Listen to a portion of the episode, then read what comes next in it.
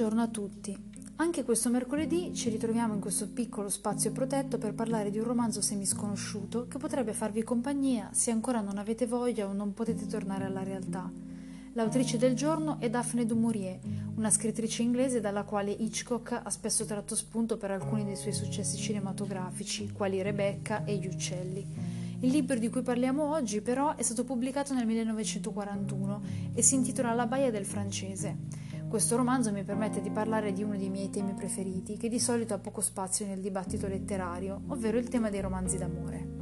Sono stati la mia unica lettura per molti, moltissimi anni, quindi posso dire di essere ormai un'esperta del genere. Negli anni sono divenuta sempre più consapevole di quanto sia difficile leggere romanzi d'amore e parlarne liberamente senza subire lo stigma di chi ti circonda. Anche chi non è un amante della lettura e dei libri sa che leggere romanzi d'amore è considerato dall'opinione comune come non leggere.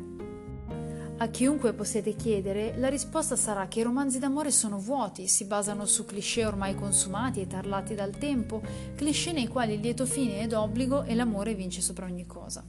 Il problema è che se dovessimo attenerci a questa mia breve descrizione, potremmo nascondere sotto questa etichetta anche romanzi come quelli di Jane Austen o Charlotte Bronte, che da secoli ormai sono considerati classici e fanno battere i cuori delle giovani che credono nell'amore. Potremmo? Ai posteri l'ardua sentenza, direbbe qualcuno più famoso di me.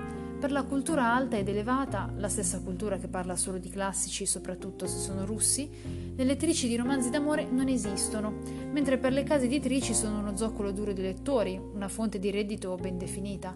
Se così non fosse, sarebbero inspiegabili le pubblicazioni più riprese di tutte quelle saghe di dubbio gusto e dalle copertine fluo e sgargianti.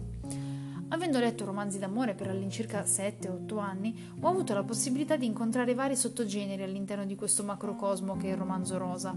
Dall'harmony più semplice e immediato, dove gli schemi vengono rispettati con religiosa precisione, all'avvento del rosa crime, che come dice il nome rappresenta la mescolanza del romanzo rosa con romanzo giallo, fino al puro e semplice romanzo erotico. Il romanzo che vi propongo oggi, però, è di difficile attribuzione ad una categoria specifica e questo è ciò che lo rende estremamente particolare e godibile. Daphne du Maurier infatti costruisce un romanzo semplice ma profondo, i cui protagonisti rappresentano le due facce della stessa medaglia che è la vita. Lei, una donna sposata e con figli, una donna che si sente costretta all'interno di una vita che non avverte più come sua, che non le calza a pennello, ma anzi la stringe lui, un uomo che ha deciso di votare la sua vita all'illegalità, solcando i mari nelle vesti di pirata e contrabbandiere, non legato a nulla se non alla sua nave e alla sua libertà. Cosa possono avere in comune due persone così diverse tra loro? Ovviamente l'amore. Con la differenza che l'amore raccontato da Daphne du Maurier è un amore in sordina, quasi nascosto tra le righe, come se la donna avvertisse un pudore tenero nei confronti dei sentimenti profondi.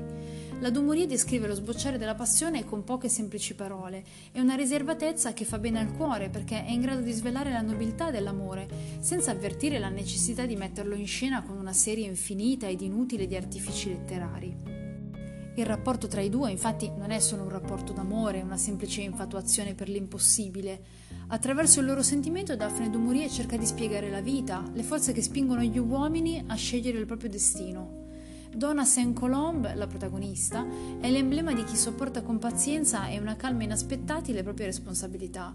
È il simbolo di chi sceglie di restare, di chi si sente inevitabilmente radicato a terra, pur avendo avuto la possibilità di assaggiare la libertà rimanendone inebriata. Il francese del titolo invece è la libertà che non può essere ingabbiata, la libertà che si agita nel vento e che non trova barriere al suo agire. È la libertà senza radici, di chi è abitante del mondo e non ha né passato né futuro, ma solo un appassionato presente del quale bere ogni goccia senza mai abituarsi al suo sapore. Il finale dunque non potrà accontentare le nostre più dolci aspettative e proprio per questo vi lascerà una dolce malinconia quando giungerete all'ultima pagina e quasi farete fatica a chiudere il libro, chiedendovi se non ci sia qualche epilogo nascosto, una postilla che possa accontentare la nostra innata voglia di lieto fine. Il messaggio che la Dumorie sembra lasciarci con questo romanzo è che, anche se l'amore spesso non basta, Ciò che più conta è sapere di averlo incontrato almeno una volta nella vita, perché quel ricordo continuerà a scaldare i nostri cuori per sempre.